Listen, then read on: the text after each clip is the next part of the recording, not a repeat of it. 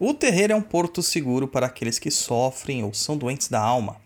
Mas o que a maioria não sabe é que os que mais necessitam de ajuda são os próprios médicos. Você está ouvindo. Pense, se macumba. macumba.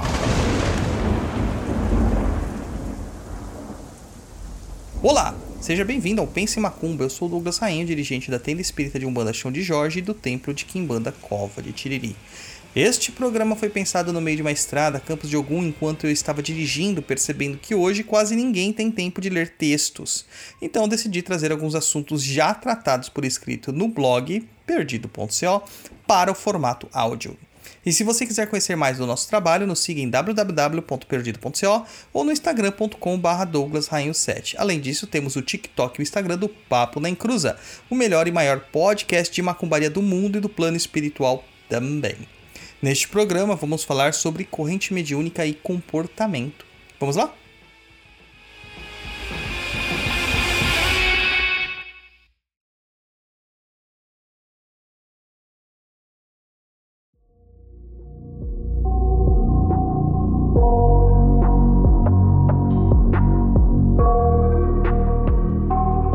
Terreiro acaba se tornando o local de ajuda para os necessitados.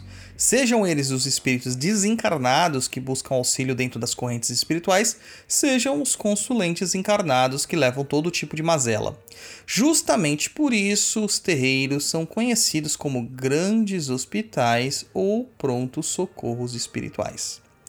Mas algo que ninguém se percebe é a questão de que todos lá estão em processo de cura de suas questões interiores, principalmente os médiums. O consulente muitas vezes procura um terreiro e vê na figura de médium, né, uma espécie de super-herói com superpoderes, confiando a este todas as suas esperanças em busca de uma cura para suas aflições. Olha, posso até dizer que isso não está de todo errado, ou melhor, a parte da entrega não está errada pois naquele momento o médium é apenas parte da equação. A maior parte do trabalho fica mesmo a cargo das entidades que estão manifestadas. Além da manifestação mediúnica por meio da incorporação, os médiums contam com um agrupamento espiritual gigantesco. Cada entidade de um médium possui um exército à sua disposição, com vários tipos de entidades especializadas nas mais variadas situações. Até aí tudo bem, correto? A questão que o consulente não sabe ou se ouvida, mas eu acredito que principalmente o médium ignora, é de que o médium é o maior doente do terreiro. Um consulente achar que o médium tem superpoderes ou é uma espécie superior é até esperado, apesar disto ser uma grande mentira. Entretanto, quando o médium se acha assim, superpoderoso, as coisas só tendem a piorar e muitas vezes o próprio médium não percebe os movimentos errados que está fazendo na sua vida. Arrogância, prepotência, excesso de confiança, presunção, lascívia, egocentrismo, imoralidade, tudo isso e muito mais contribui para a queda do médium de Umbanda. O médium é uma pedra bruta em busca de lapidação. Cabe ao dirigente espiritual ser o artífice para transformar esta pedra em uma obra de arte, uma joia. Entretanto, por mais talento que um pai de santo possa ter, algumas pedras simplesmente não possuem qualidade para se tornarem joias superiores. No máximo, se tornam bijuterias. Aqui a gente deve prestar atenção. Então, médium, entenda algumas coisas. Primeiro, a espiritualidade está de olho em tudo, mas nem sempre irá se reportar ou ir ao seu encontro para dizer se está fazendo certo ou errado. Isso cabe ao seu juízo de valor. Você deve aprender a exercitar o seu discernimento, pois um dia não terá um pai de santo para pegar na sua mão. 2.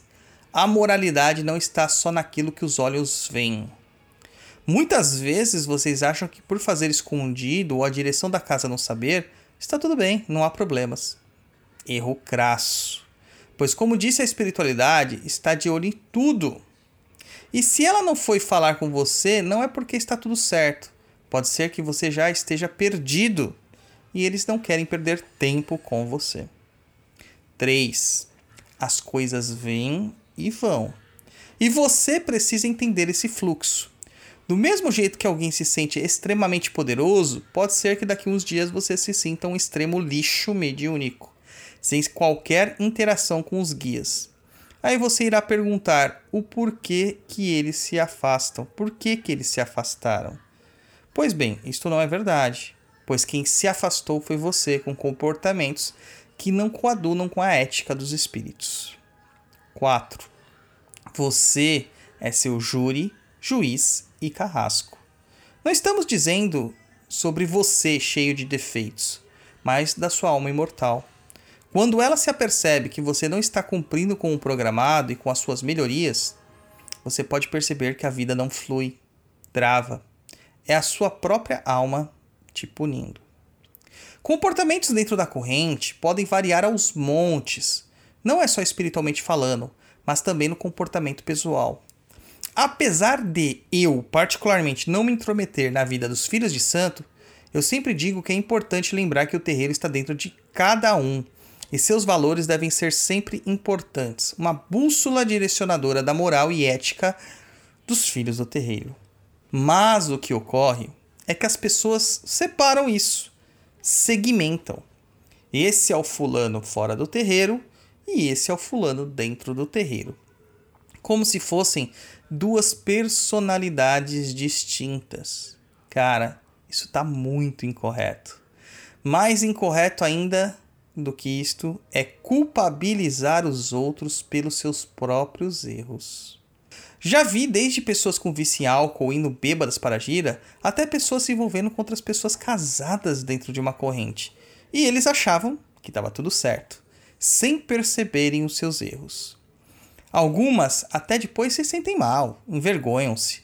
Mas será mesmo que fizeram o exame de consciência para entender o erro ou procuram várias desculpas nos outros para isso? Alguns tentam se eximir das suas responsabilidades. Mas sabe quem vai sair perdendo? Sempre é você. O pai de santo já atingiu o grau máximo dentro da espiritualidade. Dali para frente, ele tem que controlar seus impulsos para não cair e saber se aprimorar. Mas ele não tem mais um condutor, o que torna a tarefa bem árdua. Por isso que muitos pais de santo caem. Entretanto, o médium ainda tem um porto seguro. Ele deve se pautar nisso. Mas infelizmente, muitos médios se sentem mais prontos que um pai de santo, muito mais prontos que uma mãe de santo. Vocês não sabem o quão estão enganados. Pode ser que todas as outorgas estão sendo passadas só para acelerar sua cobrança posterior, para que você se responsabilize por si só. Tenso pensar nisso, não é? Gostou do conteúdo? Comenta no post do episódio no instagram.com.br douglasrainho7. Nos siga também no Spotify, dando 5 estrelas na avaliação e marcando o sininho para receber nossas notificações. E para você que gosta dos meus pensamentos, me siga no tiktok.com barra arroba tatazilauapanzo, onde eu falo sobre espiritualidade e quimbanda. Aproveite e confere todos os nossos cursos em www.perdidead.com para se instruir, aprender e progredir na seara espiritual. Saravá e Mukuyu no Zambi!